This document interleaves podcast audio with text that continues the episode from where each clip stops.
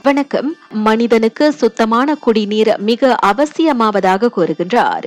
நுண்ணுயிரியல் நிபுணர் டாக்டர் அபிராமி கிருஷ்ணன். நாம் தினமும் அருந்தும் குடிநீர் சுத்தமாக இருப்பதை உறுதி செய்ய வேண்டும் என்றும் அவர் தெரிவித்தார். நீரை ஏன் கொதிக்க வைக்கணும் அப்படின்னு கேட்டிங்கன்னா நீரை கொதிக்க வைக்கிறது வந்து ரெண்டு விஷயம் செய்யுது. ஒன்று அந்த நீரில் உள்ள நுண்ணுயிரிகள் அதாவது பாக்டீரியா வைரஸ் ஃபங்கஸ் புரோட்டோசோவா இது போன்ற நுண்ணுயிரிகளை வந்து கொல்லுது. இந்த நுண்ணுயிரிகள் வந்துட்டு அறுபது டிகிரி செல்சியஸ்க்கு மேலே வந்துட்டு உயிர் வாழ முடியாது. சில எக்ஸ்ட்ரீமோஃபைல்ஸ்னு சொல்லக்கூடிய அதிகபட்ச வெப்பத்துலேயும் சரி அதிகபட்ச குளிர்லையும் வாழக்கூடிய சில எக்ஸ்ட்ரீமோஃபைல்ஸ் இருக்கத்தான் செய்யுது. இதனால ஒரு சேஃப் ஜோனில் இருக்கணும் அப்படின்னு சொன்னால் நூறு டிகிரி செல்சியஸில் கொதிக்க வைக்கப்பட்ட நீரை நம்ம எடுத்துக்கிறதுனால இந்த சுகாதார கேடில் இருந்தெல்லாம் தப்பிக்க முடியுது. மேலும் விவரித்த அவர் கொதிக்க வைக்கிறது இன்னொரு விஷயத்தையும் செய்யுது. என்னன்னு கேட்டிங்கன்னா நமக்கு வீட்டில் பைப் திறந்தோடனே கிடைக்கிற அந்த தண்ணியை வந்து ட்ரீட்டட் வாட்டர்னு சொல்லுவாங்க. லாஜியில் தண்ணியை பல இடங்கள்லேருந்து சேகரிக்கப்பட்ட தண்ணியை வந்துட்டு ட்ரீட் பண்ணி சுத்திகரித்து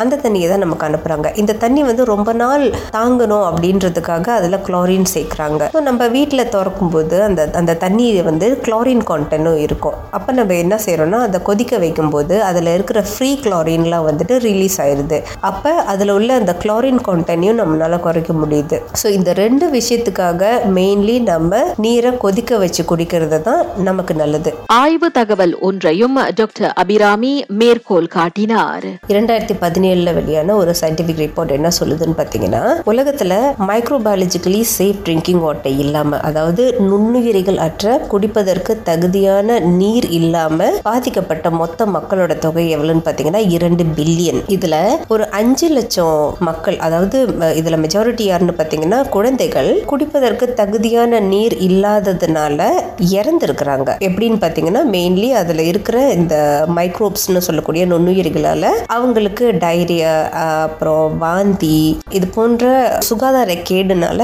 இறந்திருக்கிறாங்க. இது வந்து மிகவும் கவலைக்கிடமான ஒரு சூழ்நிலை. மார்ச் இருபத்தி இரண்டு உலக தண்ணீர் தினத்தையொட்டி அவர் இத்தகவல்களை ராகா செய்தியுடன் பகிர்ந்து கொண்டார். நான் சௌரியம்மாள் ராயப்பன். வணக்கம்.